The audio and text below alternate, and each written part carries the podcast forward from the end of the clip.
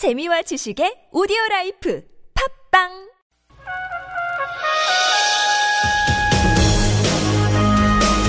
열린 인터뷰 시간입니다.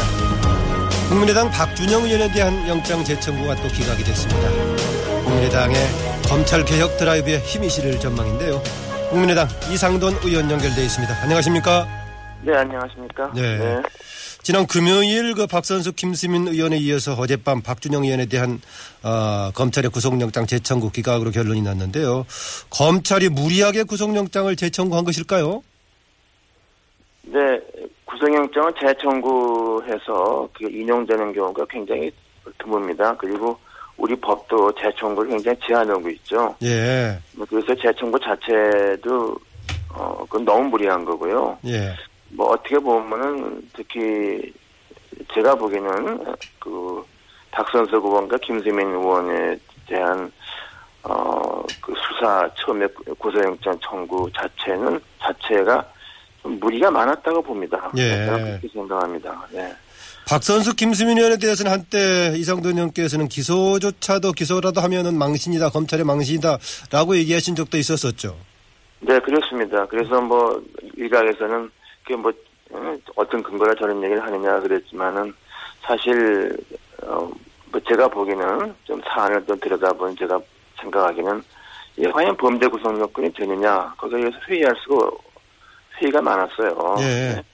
네, 그래서 결국에는 그 심사를 했던 담당 판사가 처음에 영장을 기각할 때 과연 그런 뜻을 밝혔죠. 과연 범죄성이 되는가에 대해서 좀 의심스럽다는 그런 내용이 잠깐 들어갔습니다. 네. 하나만 짧게 추가 질문 드리겠습니다. 네. 그 브랜드 호텔이라는 홍보 기획사요. 네. 이거를 그 회사로 봐야 되는 겁니까? 아니면은 국민의당 TF로 봐야 되는 겁니까? 그건 언제나 별개 법인이죠. 대학에서 벤처업계지만은. 예. 네. 그리고 그거는 지도교수인 김남욱의 교수가 사실상 주도적으로 일을 쭉 해왔던 겁니다. 예. 그건 우리한테도 그렇게 얘기를 했고, 그리고 그 일한 대가로 받은 돈이 그 브랜드 호텔 회사에 들어가 있고, 그것을 김한무의 교수의 책임 안에 자신들의 어떤 비용으로 쓰고 그랬던 거예요. 예.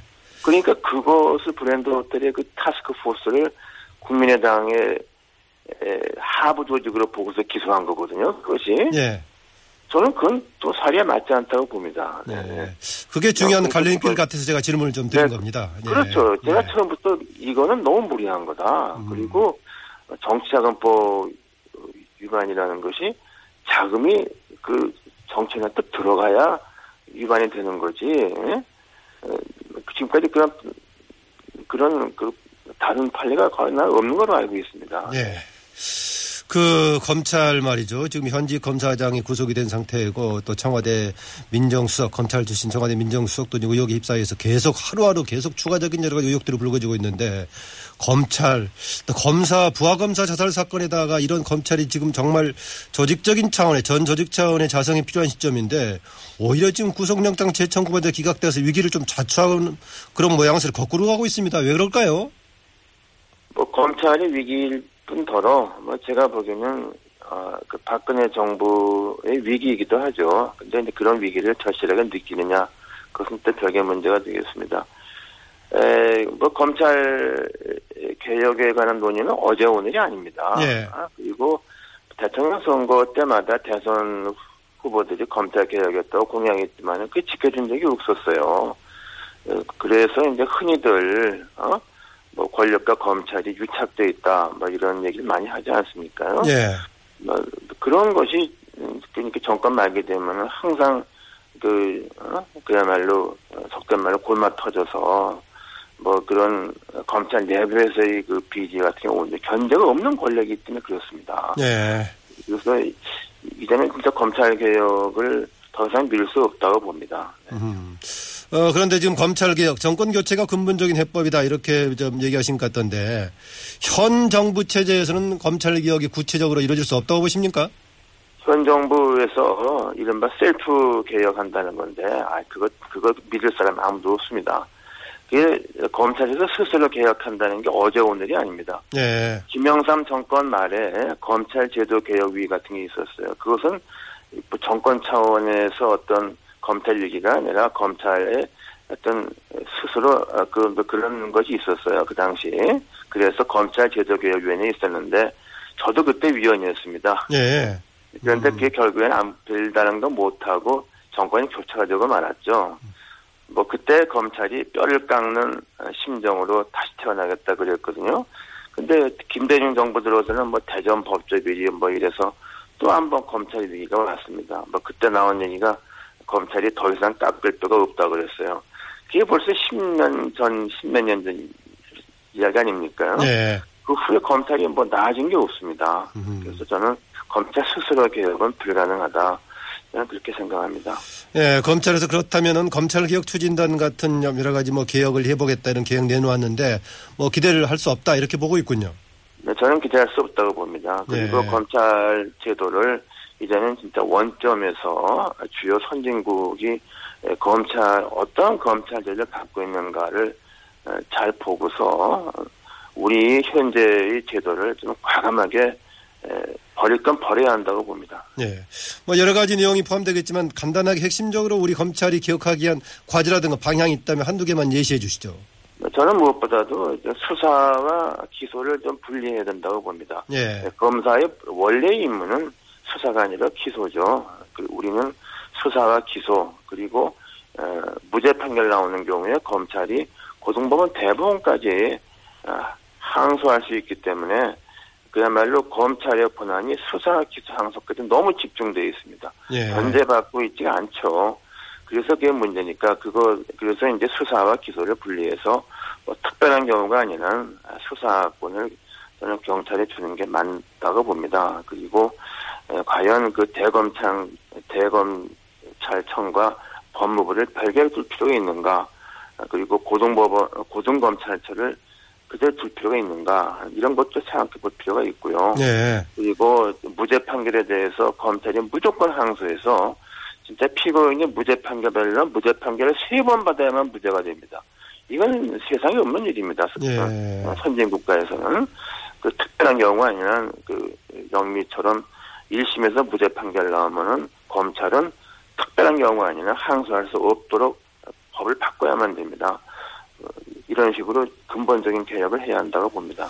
아하, 지금 이제 국민의당을 중심으로 한 야권에서는 고위공직자 비리 수사처 공수처를 설치하는 것도 검찰 개혁의 내용이 하나로 담고 있던데 이상돈 의원께서는 여기에 대해서는 약간 다른 입장 같기도 하던데 그렇습니까? 네, 저는 공수처만 네. 네, 설치하고 아무것도 안 하면 저는 아무 의미가 없다고 봅니다. 그러니까 또 다른 검찰을 만들 뿐이고 만일에 그 공수처가 어떤 사람을 구성이 되겠습니까? 대부분 검찰과 관계된 사람들 구성되지 않겠습니까? 그 공수처가 과연 권력으로부터 자유로울 수 있겠는가? 저는 이런 식의 어떤 개혁은 개혁이 아니라고 보고, 예. 제가 말씀드린 바와 같이 좀 근본적인 개혁을 해야 된다고 봅니다. 예. 그런데 공수처를 대안으로 내놓는 것이 현재의 검찰 체제를 전제로 한 것이라고 보고 있군요. 네, 그렇습니다. 현재 검찰 제도를 전제로 하고 공수처 놓고 그 감찰관제도 있지만은 제대로 했습니까요?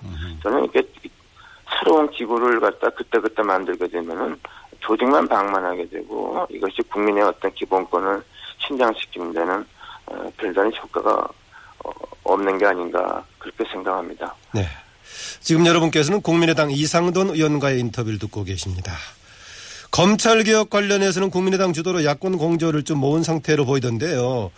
이 국회 검찰개혁 특위 구성 과정에서 여당의 참여를 이끌어낼 수 있을까요? 여당에서는 좀 부정적이지 않겠습니까? 어쨌든 검찰은 뭐 자체적으로 개혁을 한다고 그러고 있으니까 저는 이게 잘 될 것 같지 않습니다. 그리고 이 정권 말기에 보면은 검찰개혁은 뭐 개혁을 할 수가 없습니다. 정권 말기에는 어떤 개혁이든 좀 불가능하다고 저는 생각합니다. 네, 그럼 현실적으로는 검찰 개혁을 내걸고 정권 교체를 하는 게 답이다 이런 얘기군요. 네, 그렇습니다. 네. 다음번 정권이 국민들께서 다음번 대통령 선거 때 검찰 개혁을 확실히 할 수 있는 후보를 찍어야만 됩니다. 네.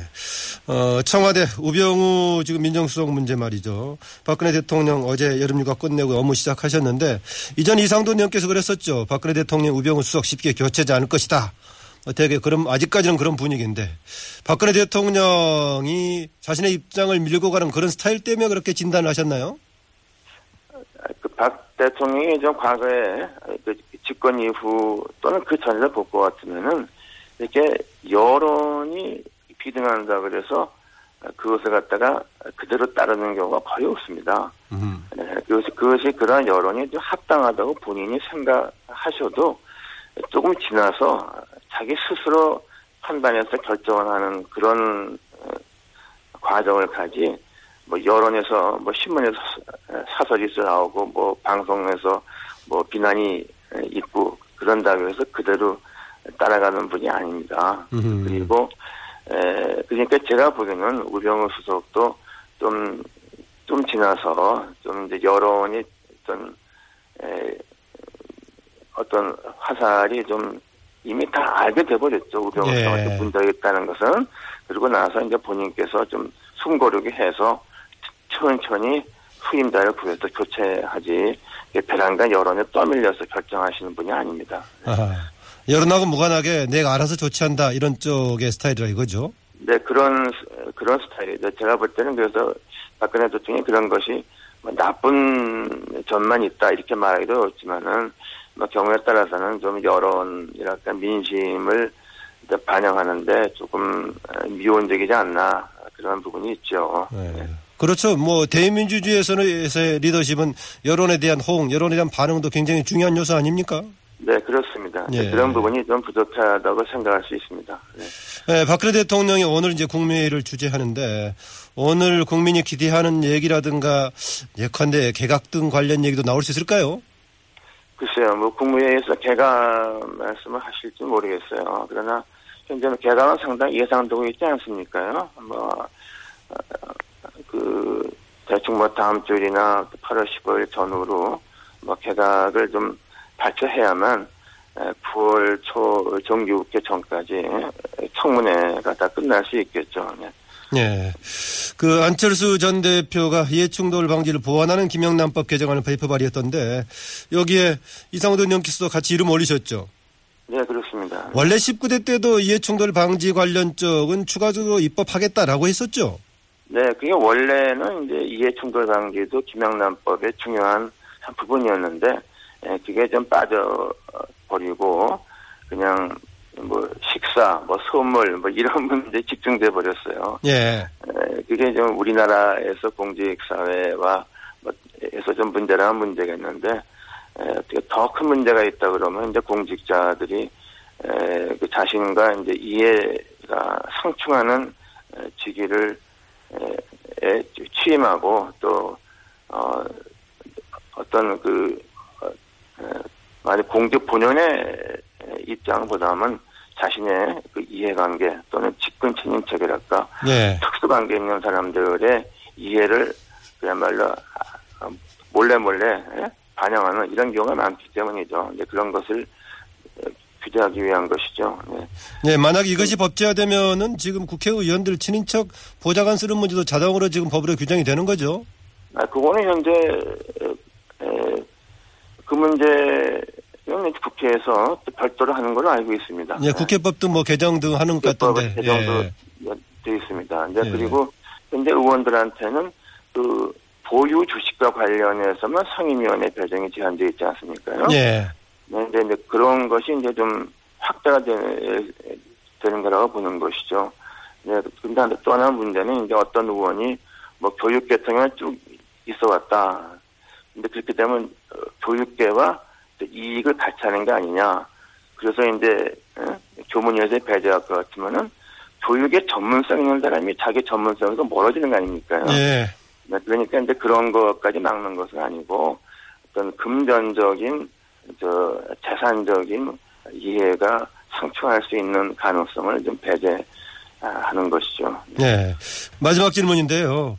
네. 그 이명박 정권 당시 그 시행된 4대강 사업에 대해서도 아주 비판적 지적을 해오셨는데 최근에 지금 현장 조사를 다녀오셨다고요? 네, 그렇습니다. 낙동강... 상태가 어떻던가요? 네, 그게 이제 특히 녹조도 녹조지만은, 그 이제 시민단체에서, 조사를 했죠. 그래서 스스로 조사한 게 아니라, 물을 떠서 국가공인기관에서 조사한 건데, 위에, 말하면 표면에 있는 물보다 조금 아래 들어가면 물이 완전히 썩어버린 것이죠. 예. 물이 잠겨있기 때문에. 그래서 정말 저는 이렇게 계속, 물이 이렇게 나빠지면은 낙동강 하류에서 정상적으로 취수해서 수돗물을, 안전한 수돗물을 만들 수 있겠는가. 정말 그 부분에서 걱정을 하지 않을 수가 없습니다. 네, 그런 우려를 하게 됩니다. 네. 그 문제에 대한 근본적인 뭔가 조치가 필요하다고 보시군요. 네, 그러니까 이 가장 현재를 살 수 있는 것은 좀 전반적으로 낙동강 포의 수위를 낮춰서, 그게 무슨 말이냐면은 물을 좀 상시적으로 물을 흘려보내는 것이죠. 그래서 예. 물을 좀 흘려보내게 되면은 아무래도 좀 강이 좀 선하지 않겠나 합니다. 그래서 참 제가 처음부터 이거 반대했던 사람들이 옳았던 겁니다. 이거 특별한 목적은 없고 하천을 거대한 호수, 계단식 호수를 만들어서 흐르지 않으니까 물이 이렇게 나빠지고 심지어 아래는 썩어가는 것이죠. 그래서 참 어떻게 해서 우리가 이런 사업을 하게 됐는가에 대해서 다시 한번 생각하게 됩니다. 네, 오늘 말씀 감사합니다. 네, 감사합니다. 네, 지금까지 국민의당 이상돈 의원이었습니다.